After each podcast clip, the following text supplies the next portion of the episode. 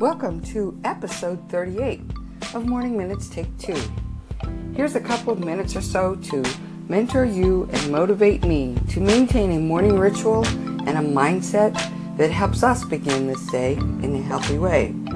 Tip number one we're talking about exercise. My exercise. My exercise this morning helps me focus on my mission of well being. So, more than a physical dimension at work here. There's mental activity, there's mental muscles, there's mission muscles getting a workout.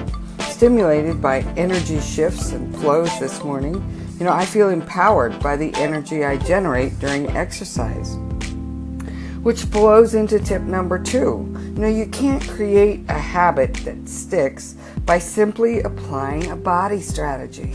You know, don't force the body to do something that your mind and your spirit are not in sync with. You know, I've made a lifestyle change recently, and it is so much more than a diet. You know, I've been doing some research, and it says that we can't start what we need to do until we determine why we need to do it. So, when I was making these changes, you know, one of the first things um, I realized was that I had actually tried this before on a couple of different occasions. Know, there were um, years ago, 12 years ago was my first attempt. About six years ago, I tried it again.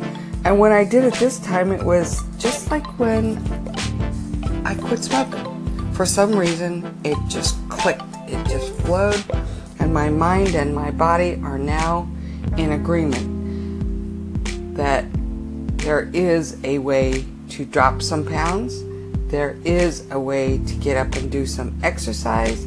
There is a way to feel great every day if you just stick to some simple basics and your head and your heart align with your mission of well being.